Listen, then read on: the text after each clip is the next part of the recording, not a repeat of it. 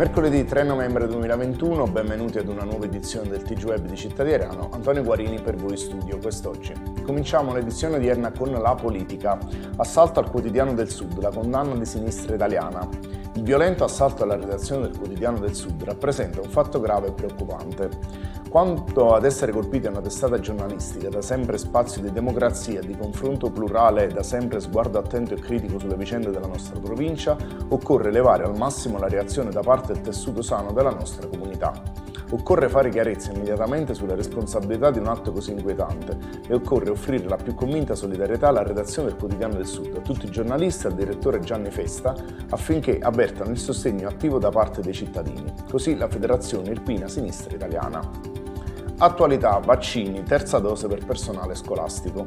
Piano straordinario di vaccinazione di massa per tutto il personale scolastico e universitario da portare a termine entro il mese di novembre. È quanto deciso ieri nella riunione a Palazzo Santa Lucia dal presidente Vincenzo De Luca. Mandato a dirigenti ASL e aziende di programmare prioritariamente la vaccinazione con terza dose booster a tutto il personale scolastico e universitario che ha superato il sesto mese dalla seconda somministrazione. Allarme Covid, Cervinara chiude. E allarme Covid a Cervinara e il sindaco Caterina Lengua corre ai ripari. Disposta la didattica a distanza fino all'8 novembre. Sospeso il mercato settimanale e vietato lo stazionamento in tutte le piazze per il 5, 6 e 7 novembre. Con un avviso pubblicato anche sui canali social, il primo cittadino ha spiegato che il persistere di una situazione epidemiologica ancora delicata ha imposto di adottare ulteriori misure di contenimento del rischio di diffusione del virus. Dopo un confronto con la prefettura ha dunque firmato l'ordinanza sindacale. Cronaca Avellino, tentata rapina al Monte dei Paschi. Tentata rapina ieri mattina alla Monte Paschi Siena ad Avellino. Un rapinatore travestito dal postino si è introdotto all'interno della banca alle ore 10. Ha puntato la pistola contro commessi ed impiegati. Il rapinatore si è fatto portare nella zona delle casseforti, una sola però era aperta ma completamente vuota. A quel punto il rapinatore si è dato la fuga senza nemmeno pretendere soldi di cassa. Sul posto gli agenti di polizia che hanno immediatamente avviato le indagini partendo dalle immagini delle telecamere di sicurezza della banca e della zona. Ariano, ancora un furto in periferia. Nuovo furto ad Ariano Irpino, incontrata a Santa Barbara, dove è stata letteralmente svaligiata un'abitazione nei pressi della chiesa.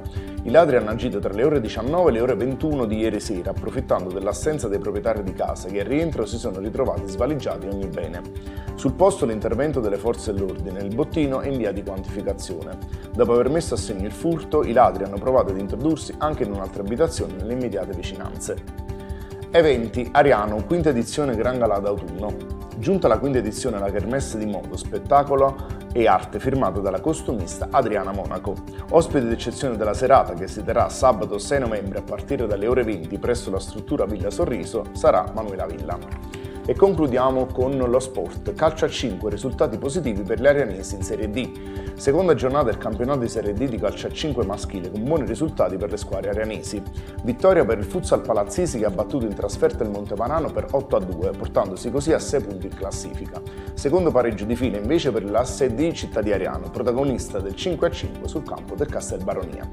Era questa l'ultima notizia dell'edizione odierna del TG Web di Città di Ariano. Vi ricordo che potete seguire i nostri aggiornamenti sul sito www.cittadiariano.it, sulle nostre pagine social Facebook e Instagram e sul nostro canale ufficiale YouTube.